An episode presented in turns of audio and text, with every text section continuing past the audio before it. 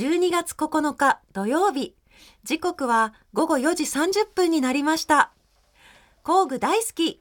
この番組はネットでもリアルでもものづくりのサプライヤートラスコ中山の提供でお送りします。工具大好き。こんにちは高野倉正人です。こんにちは川瀬良子です。工具大好き上質工具専門店ファクトリーギア代表の高野倉正人さんとともにお届けしてまいります。高野倉さん今週もよろしくお願いします、よろしくお願いいたします。さあ先週は漫画家のミルノ英二先生をゲストにお迎えし楽しいお話いっぱいお聞きしました。もうほとんどあのねあのーバーに行って喋ってるような内容でしたね。もろね秋葉原の計測器バ番組史上なんだろう結構上位に入るぐらいマニアックな回でしたね、ー でそうですよね。まあでもまあこの番組聞いていただいてる皆さんの中にはこういう話が好きで聞いてるって方も、はい。えーまあレアだと思いますけどいらっしゃると思いますよ。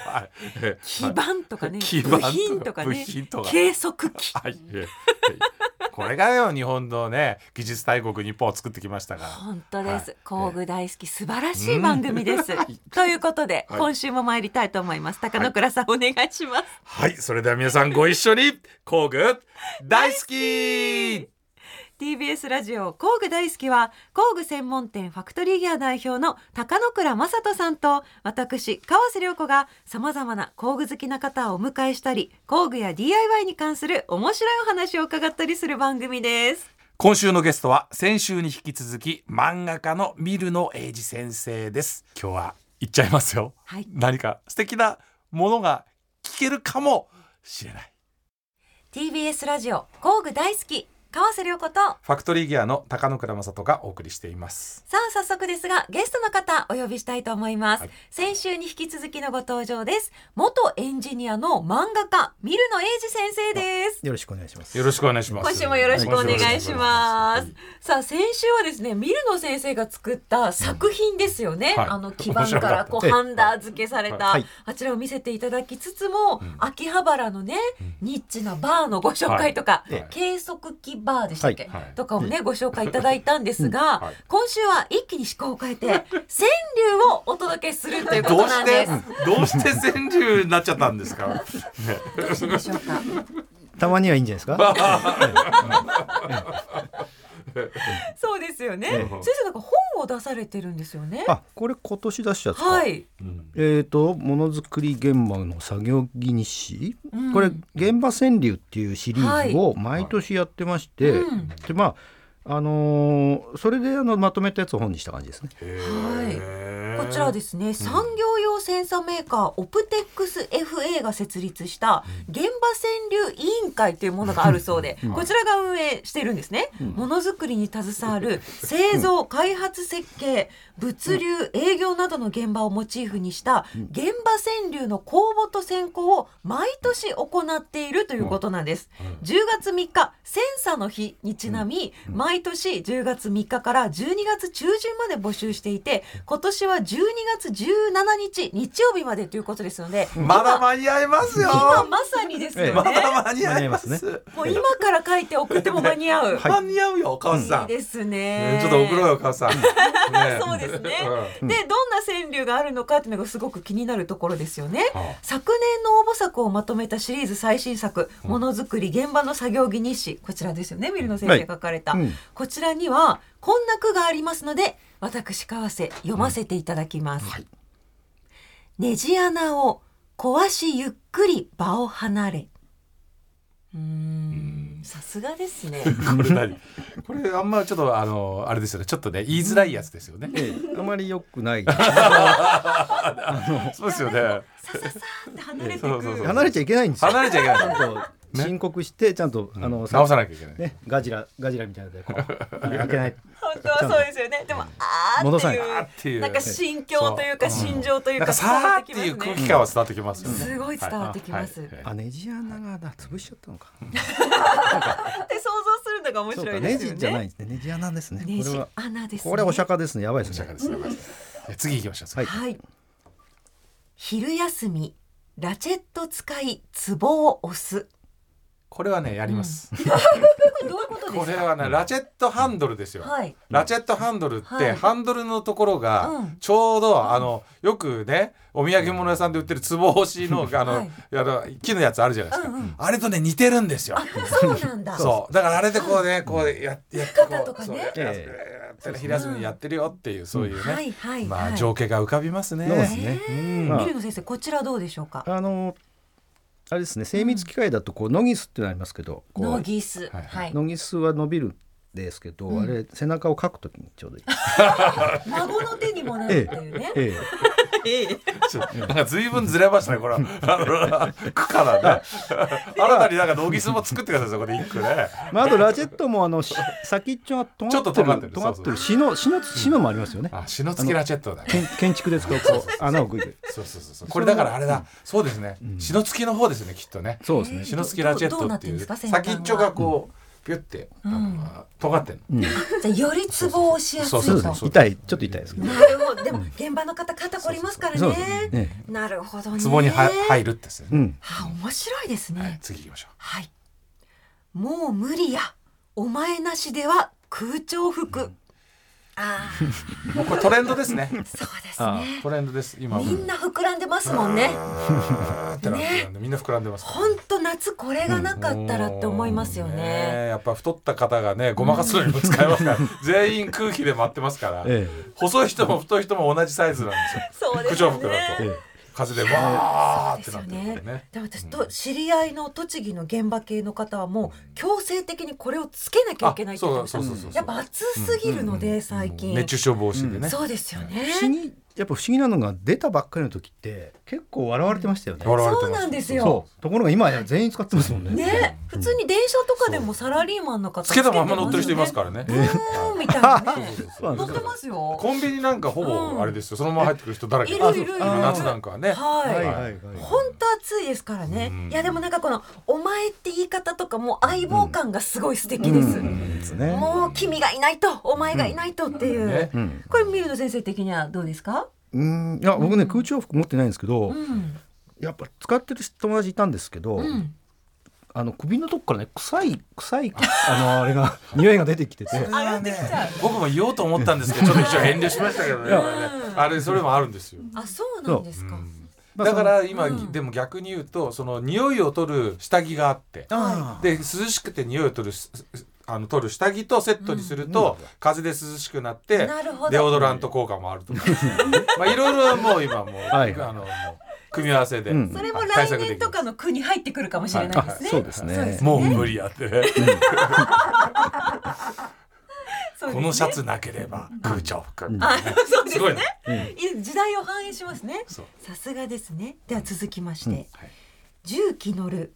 気分は毎回アムロレイあーあーなるほど。なるほどねいいですね。あうん。あこれやっぱりねあのあれでしょ？世代ですよね。そうですね、こう操縦してる感ね。感ね、うん。コックピット感ですよね、うん。うん。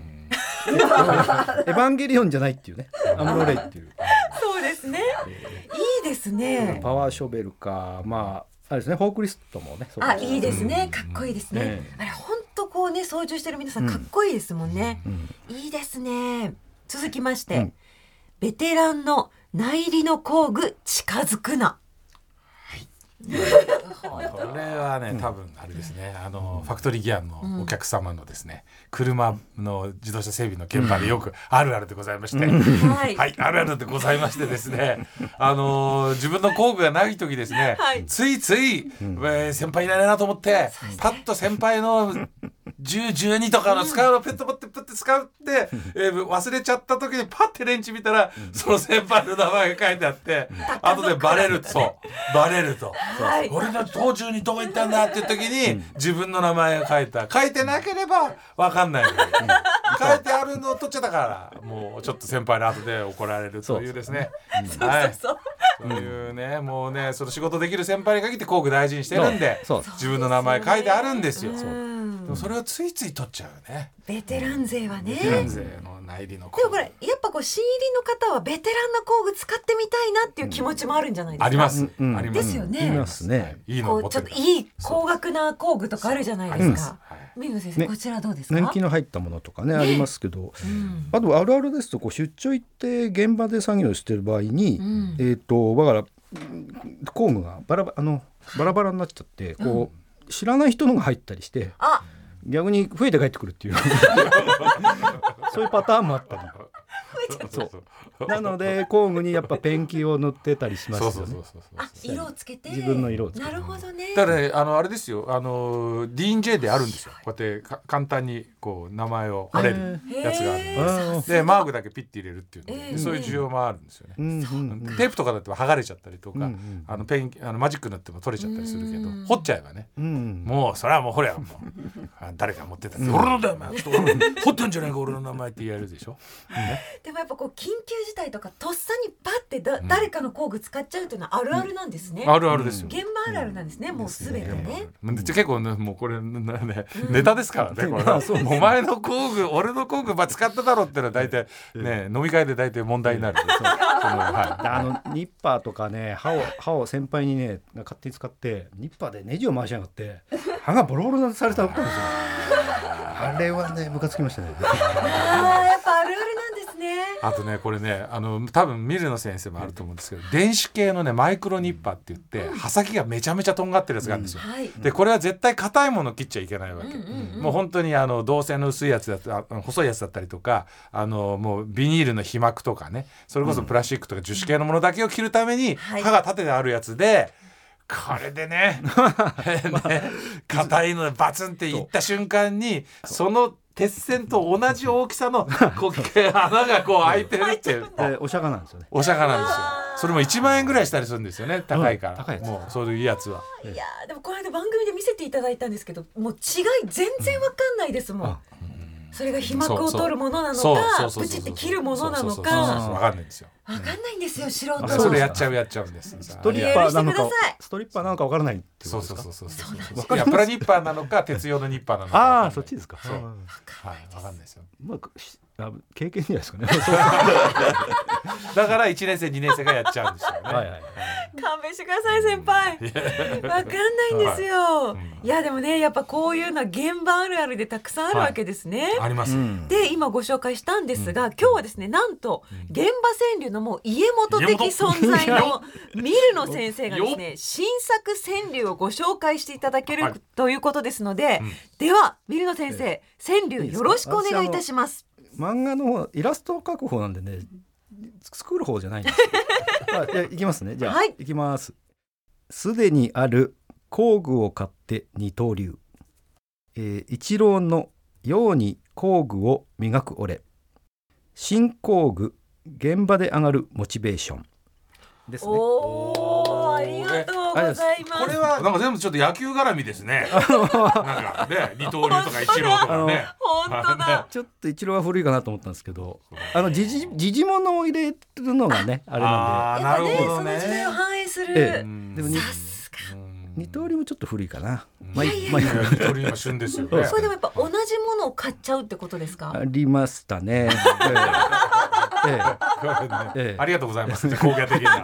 ありがとうございます。そうですよねはいえありますね。うんでもこのあの三つ目好きですね。新工具現場で上がるモチベーションっていうのは、現場経験してない私とかでもなんかわかります、テンションが、うん。新しいもの買うと。ですね。ゴルフクラブとか釣り竿と一緒ですよね。えなるほどね。ツールとして。はい、うん。あの農業もやっぱ長靴とか、うん。新しい農作業服買うとテンション上がるのでそれにも似てるのかな、うん。高野倉さんどうでした、え僕これあのすでにある工具を買って二刀流、ありがとうございます。工具屋的には同じものが二つあってもいいんだよ。っていうね、はい。えーそういうごそれを二刀流って自分を慰めてる皆さん、ありがとうございます。ありがとうございます。はい。ね。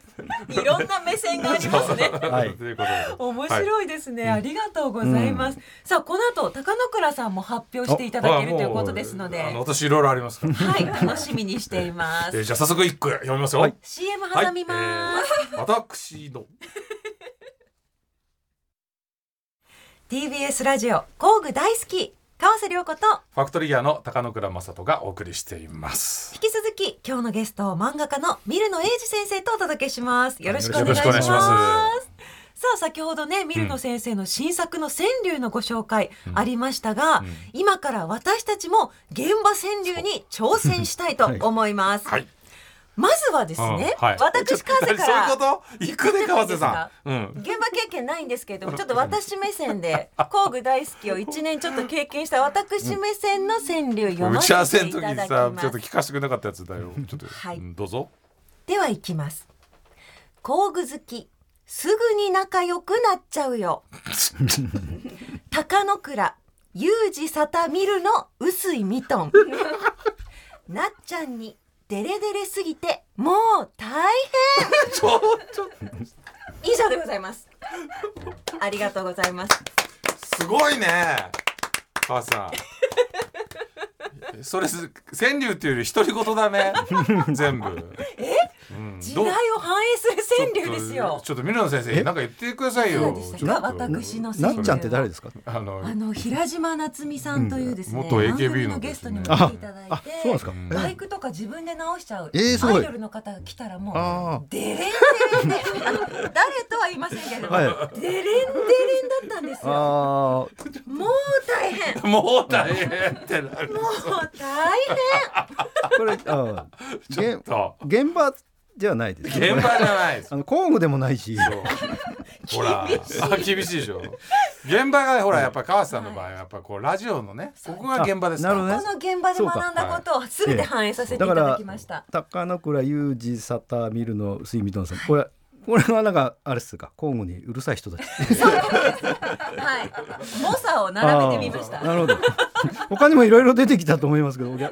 ちょっといちょっといなんか色好きのね深い人たちを入れたってことそこ私入ってたんだ、えーはい。いや入ってますよ。私普通の側の人だと思っいたやいやいやいやいやいや。あー。この冷静に審査されるのすごい恥ずかしいですね。あよかった一人目で。一番最初で。ねえ。さあではですね、続きまして高野倉さんから現場川柳をもう一個お願いします。これね僕がね読む前にですね、対抗意識なんだけど、はい。ファクトリーギアでもですね、ちょっと工具の日にちなんでですね工具川柳っていうのを作ってまして。そうなんですね。はい、でそのリーダー今日連れてきましたんで突然出ろって言って突然出してるんですけど、もうなんかね永遠の2年生って言われてるんですけど。え何年目なんですか？13年目です。というえっ、とお名前は中村さんですね。はい、めまして、えー東京店所属しておりまして、えーファクトリーの自称工具川柳委員の 中村と申します。よろしくお願いします。ちょっとな中村銀じますかわ楽しみ。らちょっとお願いしますはいちょっと過去にあのー投稿したちょっと工具川柳、ちょっと一句読ませていただきます。お願いします。いいレンチ、お金とトルクがかかります。うまい。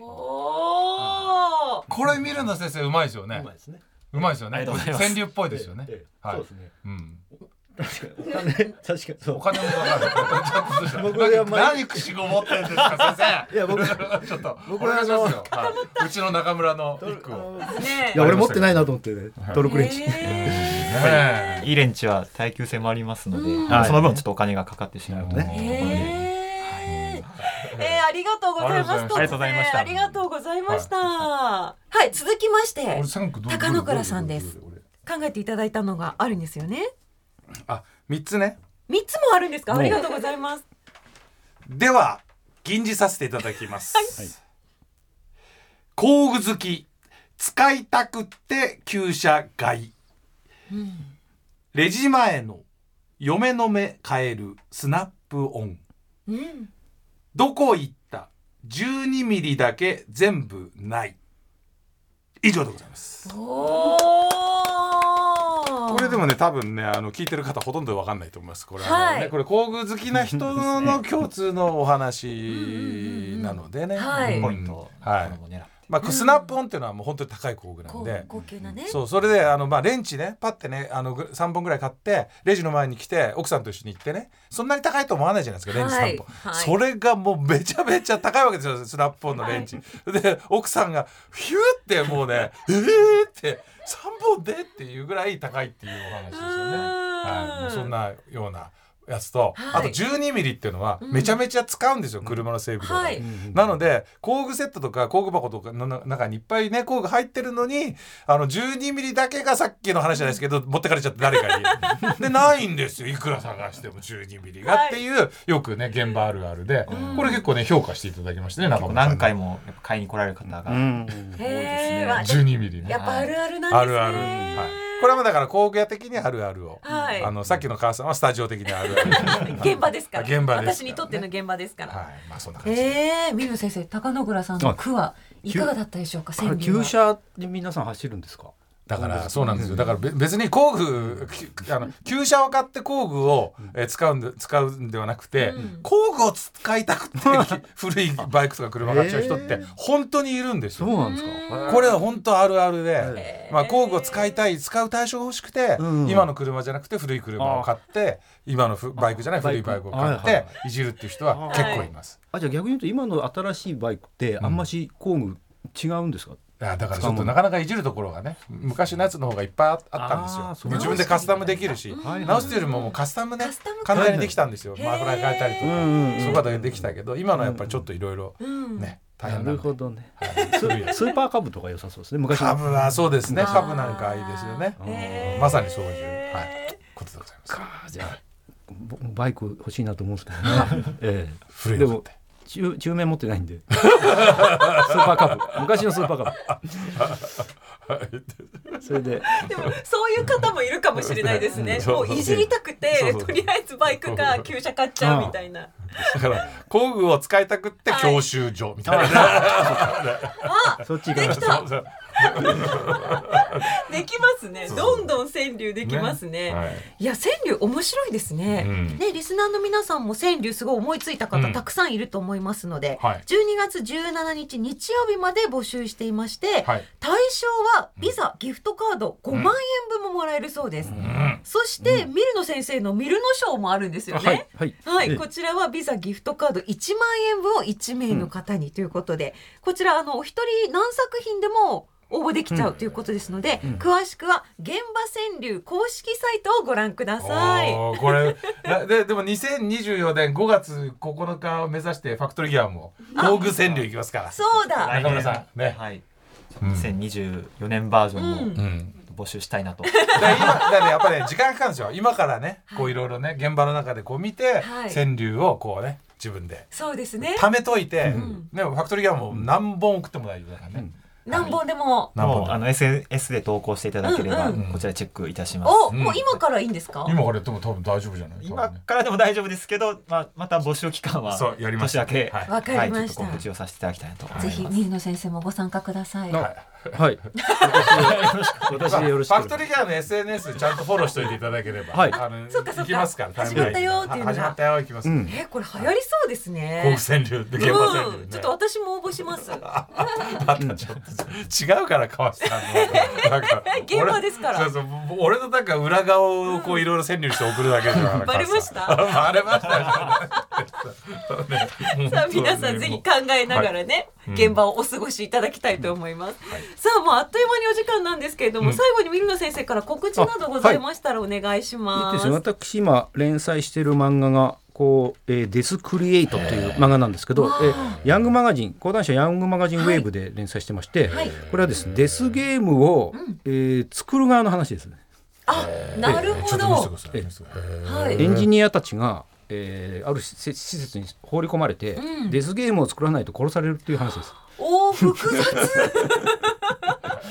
作る側なんですえね。えで今プレゼンテーションとかやってしかもこれミルノ先生原作書いてるんですね。あはい。あの絵が下手なんでえあの絵を描かないでほしいってことでなんかさ絵のタッチが全然違ったのそう今開けたなんですよ。らあれ？と思って。ねなんか全然違そうそうそうそう。丸顔の人とか出てこないのさすがにヤングマガジンになると僕の絵は受け付けないよいやいやいやいやいやだって丸顔いないもんだっていない。ですねみんなシュッとしてる。なんか顎とか細い人ですえ、そうね。すごくおお上手な方。デスクリエイトという漫画の単行本ですね。9月に出ているんですね。はい、エンジニアデスゲーム。ええ。はい。今対決し,、してまして、うん。あのエンジニアチームとエンジニアチームがデスゲームを作ってプレゼンテーションされるんですよ。はい。でプレゼンに負けたら相手のデスゲームをやらなきゃいけない 地獄が待ってる。本当だ。すごい。めちゃくちゃ面白そう、で今ね引き分けになって結局お互いのをやることになったっていう。そんな内容言っちゃっていいんですか？あ今そのそのややってますね。連言載で。っちゃっていいんですね。大丈夫です。大丈夫ですはいこれ気になりますね。いやーこちらぜひ皆さんチェックしてみてください。ということでゲストは漫画家のミルノエイジ先生でした。2週にわたってどうもありがとうございました。そしてうちのはい中村さんもありがとうございました。ありがとうございました今週もあっという間にエンディングで、エンディングあっという間ですよ。本当に。これなんかきっとリスナーの皆さんから番組宛てに川柳届きそうですね。届きそうだね。もう川柳でも OK ですよね。お悩み川柳とかね。お悩み川柳ね。お悩み工具川柳、現場川柳とかね。選ばなきゃいけないの？そうですよ。そう。そしてお答えしなきゃいけない。お答えしなきゃいけないね受けなきゃいけそうないいうねことです。じゃあ分かりましたよ。はい川柳頑張りますよ。はい。メールそして川柳お待ちしております。うん宛先は五九アットマーク tbs ドット co ドット jp です。はい五、と九は数字で五九でアットマーク tbs ドット co ドット jp です。採用された方には番組特製の工具大好きステッカーをプレゼントいたします。お待ちしておりますはいじゃあもう一度、うん高野倉さんの川柳川瀬さん一個さ、はい。あの一番お気に入りなの聞かせてよ。えー？え？自分で作って。なんかだってすごいじゃん。だってなんかどうしようかな？どうしようかな。どうしようかな。じゃあ毎回やっぱり思うはいはい。川柳ですね。はいどうぞ。工具好きすぐに仲良くなっちゃうよ。すごいね。他の肉はなんかはい。こうちょっと高野倉ディスり系だったのに、はい。最後まとめたね。そうです。うんいいと思う、うん。僕はねあれですよ、はい。今もう番組中にですねはい。一個考えました。え、すごっ。はい、でね母さんがね、うん。あの番組始まる前に「はい。うーんなんかないかな川柳」って言って、うんうん土曜日のまで言ったじゃないですか、はい。なので僕その後受けを作りました。いいですね。吟じさせていただきます。お願いしまはい。す。土曜日の4時からワクワク工具好きはい。番組始まる30分前からワクワクしてるっていう、情あと30景が浮かぶとなんかキュンとしますね。30分前から楽しみにしてくれてるの？みたいな。そうですよ、ね。は、なんかそういう感じがしたのですごいです。川瀬さんのね、うん。上の句につけさせていただきました。共作でよろしいでしょうか？はい行きましょう。はい いいですね。そう要するに40 30分ワクワクね。めっちゃ可愛いその子。そうですよ。ワクワクしてるんですね。渡辺恵美さんの声を聞きながら、工具のワクワク待ってるっていうその情景です。はい。あらー、はい。そんなあなたからのメールお待ちしてお待ちしております。はい。そしてミルノ先生今日もさすがでございまさしたね。すがでございました。本当に。はい、もうねこの現場川柳、この本ねものづくり現場の作業着日誌これぜひ読んでいただきたい、これねね。電車の中で読んだらずっとクスクスしてられますよ危険です危険です。っていう本でございます。はい、い。いですね。仲間と一緒に読むとかね、現場でね。ね。はい。はい、ミルノ先生また来ていただきたいですね。うん。ぜひね、はい。金曜日行ったらいると思いますよ。天王洲行ったら、そっちです天王か。洲のバー行ったら。TBS ラジオのスタジオじゃなくて、はい、そう。で知らないエンジニアと一緒に飲んでると思います、はい、その光景も素敵です。光景も素敵だやっぱ工具好きはすぐに仲良くなっちゃいますね。さすがでございます またお待ちしてます。はい次回もどうぞ皆さんよろしくお願いいたします。工具大好き。ここまでのお相手は川瀬良子とファクトリーギアの高野倉正人でしたまた次回工具が今よりももっと好きになっているあなたとお会いしましょうさようなら工具大好き。この番組はネットでもリアルでもものづくりのサプライヤートラスコ中山の提供でお送りしました。